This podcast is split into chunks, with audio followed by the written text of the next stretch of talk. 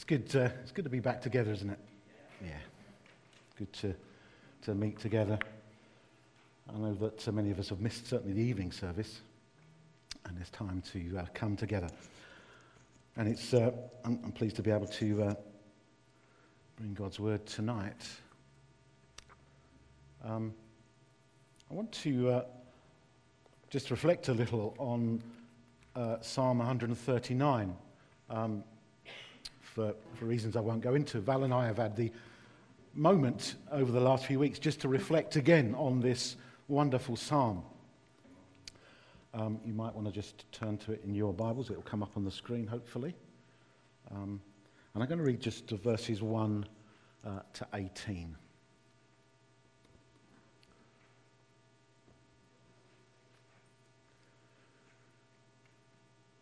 You have searched me, Lord and you know me.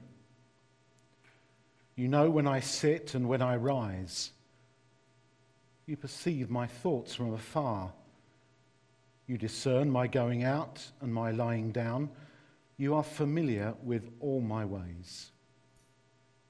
Before a word is on my tongue, you, Lord, know it completely. You hem me in behind and before, and you lay your hand upon me. Such knowledge is too wonderful for me, too lofty for me to attain. Where can I go from your spirit? Where can I flee from your presence? If I go up to the heavens, you are there. If I make my bed in the depths, you are there. If I rise on the wings of the dawn, if I settle on the far side of the sea, even there your hand will guide me, your right hand will hold me fast. If I say, Surely the darkness will hide me, and the light become night around me, even the darkness will not be dark to you. The night will shine like the day, and for darkness is as light to you. For you created my, most in, my inmost being. You knit me together in my mother's womb. I praise you because I am fearfully and wonderfully made. Your works are wonderful. I know that full well.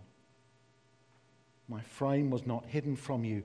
When I was made in the secret place, when I was woven together in the depths of the earth, your eyes saw my unformed body.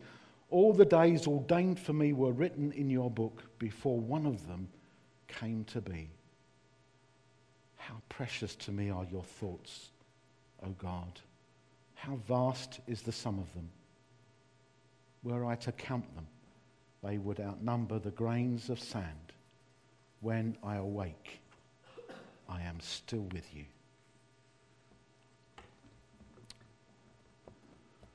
Father God, pray that you might speak through these words tonight. By your Spirit, you might minister to our hearts to our minds, to our lives. Lord, that you might refresh us and renew us in your love. We ask in Jesus' name. Amen. I decided to um, entitle this, uh, uh, I was going to say little talk then, but I, di- I don't want to mislead you. Tim. um, I want, yes, was a, yeah. I want to entitle this, uh, this talk, um, Who Do You Think You Are? Somebody get that? Who do you think you are? And I want to start by showing you a picture that's going to come up on the screen, hopefully. Yeah? picture. There we go. There's a picture for you. Some of you might recognize that picture. If you, uh, the next slide would just remind you. If we can, yep. If you watch the BBC uh, drama series called The Midwife, at the beginning of the, of the, the um, program, there are a series of photographs. The, the program, the drama is set in Poplar in East London, and there are photographs supposedly of East London, um, that run through. It. And one of them is this picture. If we go back to the, go to the next slide, so that's a bit of a clearer picture. And when, uh, when this picture was first put on, people um, apparently asked, phoned the BBC or contacted the BBC and said, Is that photoshopped? Is that uh, boat sort of photoshopped in behind? But it's not, because behind that, at the end of the street, behind that fence there, was the King George V dry dock in Silvertown in East London. It's about a mile further east from Poplar, where the programme is set. And um, so the boats would come in to the dry dock, and um, a, bit, a bit like a, a, a lock where the, boat, the clo- things would be closed and the water would be drained out, and the boats would sit there and they'd be repaired. Fascinating, you think. How do you know this and what's the point, you say? The reason I know this is because about three streets this way is where I grew up. Where from the age, the house that I was born into and where I lived till I was about 22 is about three streets that way. And this building here is where I went to school. Whoa. Amazing, really. And um, the really the more interesting thing for me is that uh, this picture was taken a bit before my time. It was taken in 1937. And my, uh, my uncle has got this picture and he's had it all cleaned up. And he is convinced that these children, the, one of the children in the street, just at the back there, is him. And that the child that's sitting on the wall is my dad. Yeah, it's all very. Yeah. The other interesting thing is another the street, one street this way, is the church where uh, I was sent to Sunday school as a child, and where I first heard about Jesus, and uh, started my, me on my journey. Um, and so, you know, the back streets of Silvertown to the heights of Chipping Campden nothing is impossible for God. why show that? Why show you this picture? Well, because it perhaps just tells you something about me, where I come from. And uh, as I'm thinking about who do you think you are, that's often, you know, someone says, Who are you? You will tell them your name and where you're from, often, or what you do. Who do you think you are is often about those kind of things. And as we reflect on this psalm, I think we discover that there's much more. Who do you think you are is a big question. And it's a serious question that I think God wants us to have a deep answer to. It has to do with our personal identity and our eternal destiny. God wants us to know who we are. And that identity, that, especially that spiritual identity, can get lost, uh, particularly in difficult times in life. We, we lose, uh, lose a sense of who we really are in God. And perhaps over these last months, particularly when we've been adrift, when we've not been able to meet together and share the fellowship and the encouragement of one another, Perhaps there's been those moments where we've drifted and wondered so, who am I? Perhaps lost that sense of God's presence with us.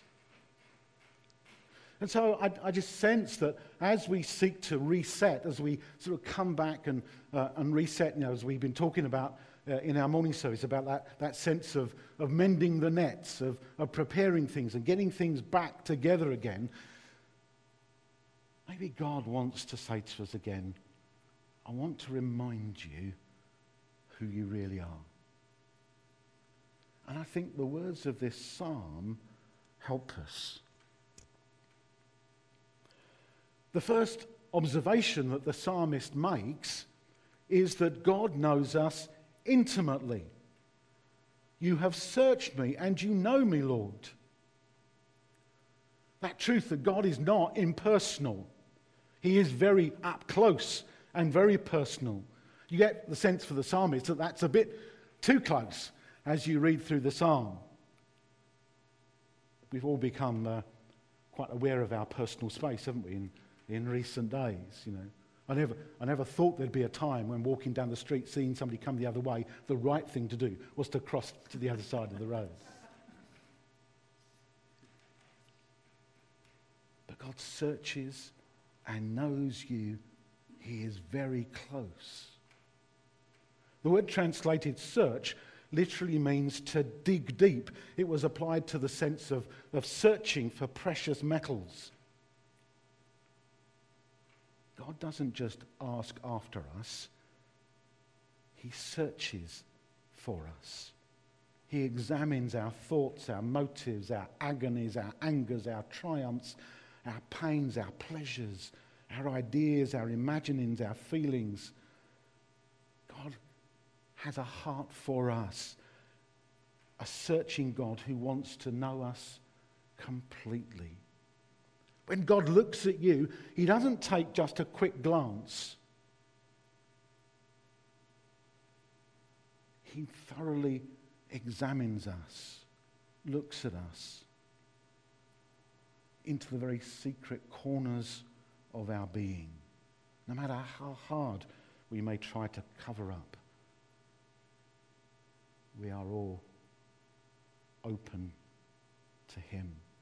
He knows it all he sees it all. There were two, there was a couple on holiday on the south of England, and they were driving through the, along the shore past a, a body of water, and they were having a discussion whether this was, was this the English Channel or was this um, the Falmouth estuary. So they decided, rather than uh, continue to argue, they'd ask somebody. So they stopped and asked these ladies who were sitting by the, on, the, on the promenade, and they said, um, Excuse me, is this the English Channel? To which they replied, Well, part of it.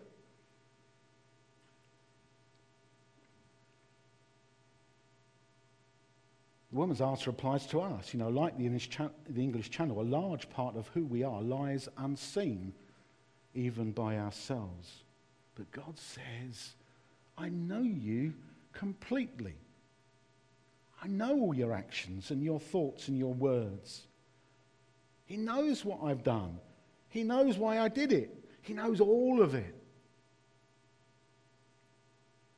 And he goes on to say, the psalmist goes on to say, You know when I sit and when I rise, you perceive my, perceive my thoughts from afar.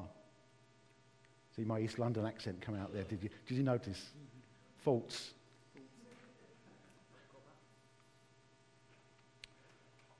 They did, when I was at, uh, when I was at theological college, they tried to give me elocution lessons. They gave up. And then they tried to teach me Greek. Ended up with a, the principal set writing to my bishop saying, We can't teach this guy English, so we're never going to teach him Greek. anyway, I digress. He knows our every thoughts, every actions. Everything he could think of was known by God. He says, You discern my going out, my lying down. You're familiar with all my words. Before a word is on my tongue, you know it completely. Isn't that awesome? That God knows you intimately. He is up close and personal with you in a special way. But it also is a scary thought, isn't it? Isn't that scary? God knows you. He doesn't know about, just about you, He knows you. The Creator, Sovereign Lord of all the universe, knows little old you and me intimately. I have a friend who's, um, it's always important for him to let me know that he knows people. So if I mention a famous person, he'll be quick to say, I know him, I know him.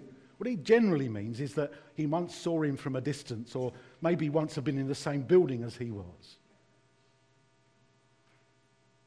The psalm is not talking about God having some vague acquaintance with us, or even that God would might recognize us in the street. It's a real intimate knowing. The sovereign of the universe knows you. He knows every part of you. He knows the secret places of your minds. He knows the good stuff, but he knows the bad stuff as well. And on the face of it, we might think that's not good news. Do I really want someone to know me that well? But the message and the inference of the psalm is clear that he knows everything, but he still loves you. He still wants to be close to you. To, he still wants to be with us because he loves us. So all that he knows changes nothing. So we can relax. Tim started the service by talking about being kind to ourselves, you know. God is kind to us. Sometimes we create this image of him being this ogre sitting there waiting for us to make a mistake. And he's not. He knows us. And he loves us. And he sent Jesus to die for us. Amazing. Isn't that great news? We do, as human beings, we do all kinds of things to try and get people to like us and love us.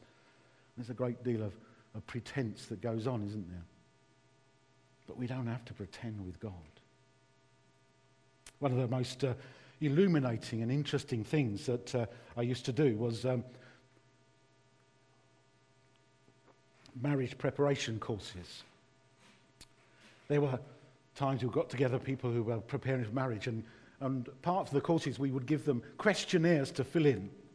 And we'd ask them to fill in, some of you may have done this, we asked you to fill the questionnaire in individually and then come back together and discuss their answers. And it was always illuminating. You'd sit there in the room and they'd be going, What? or, Really? As people discovered and revealed their answers, and they discovered things about one another. Even if they'd been together for a long time, and some of them often had, they discovered things about themselves, things that they didn't know, things that, dare I say, some had hidden from their, intended. But we don't have to do that with God. We don't have to hide things or pretend with Him. He knows it all. I have to say, there was only, as far as I know, there was only one couple who didn't get married as a result of the marriage preparation course. We don't have to pretend with God, and there's nothing we can hide. He knows us, but He loves us regardless. Sometimes I think we judge ourselves when God is not. He knows us and He loves us regardless. He's seen me at my most horrible and on the one or two occasions at my most wonderful. At my highest and my lowest point, and it changes nothing for Him. He knows me and He loves me. He knows you and he loves you. The second thing that the psalmist realizes is that we are held and there's no way that God will let us go. As I say, some, for some of us, the thought of God's knowledge of every hidden thing about us is a bit overwhelming, and we, perhaps like the psalmist, start thinking about how, how can I get away?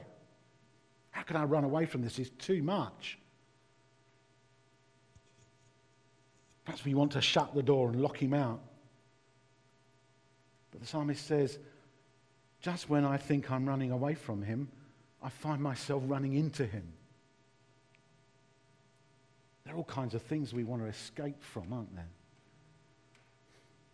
we were last year. Um, it was uh, we were Val and I were walking down uh, in, at home and uh, walking past the local school, and there was uh, a group of children. It was the uh, um, early years part of the school, what we used to call nursery. And uh, so these children were running around, and as we walked past, some of them come up to the fence and said, hello, and we replied, hello. And this little boy, about four years old, ran up to the fence and he said, Here, mister, have you got a chainsaw at home?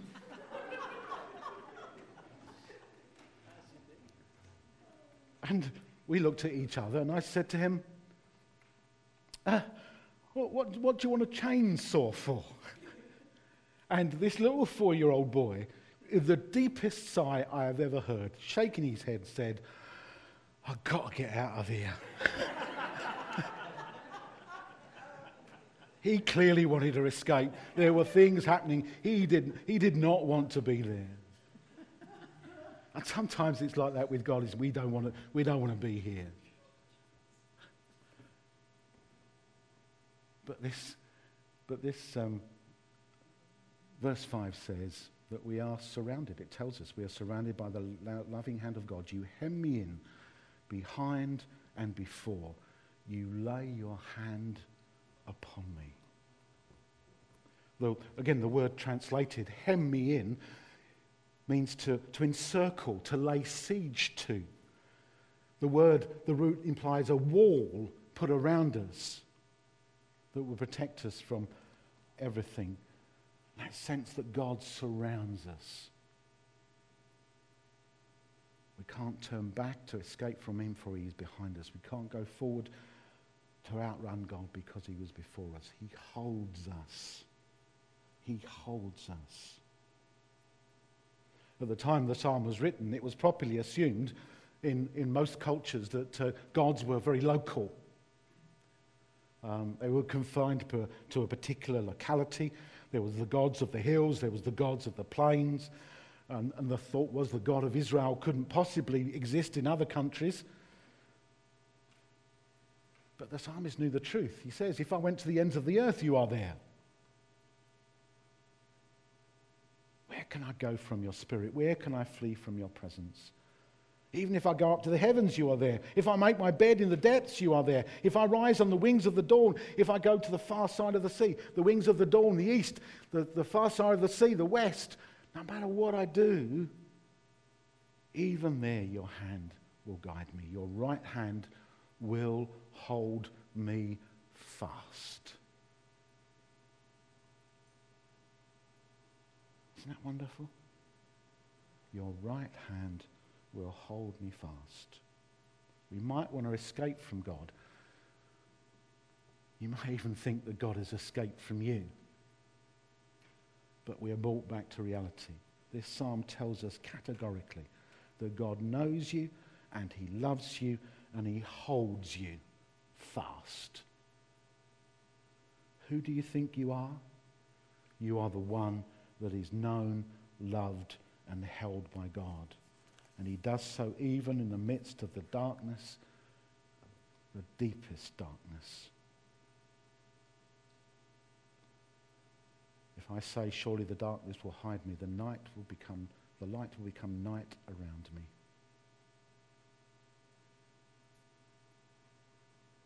And he goes on. is that time up, is it?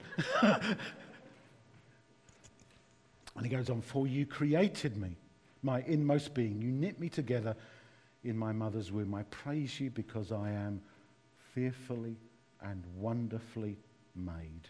Your works are wonderful. I know that full well.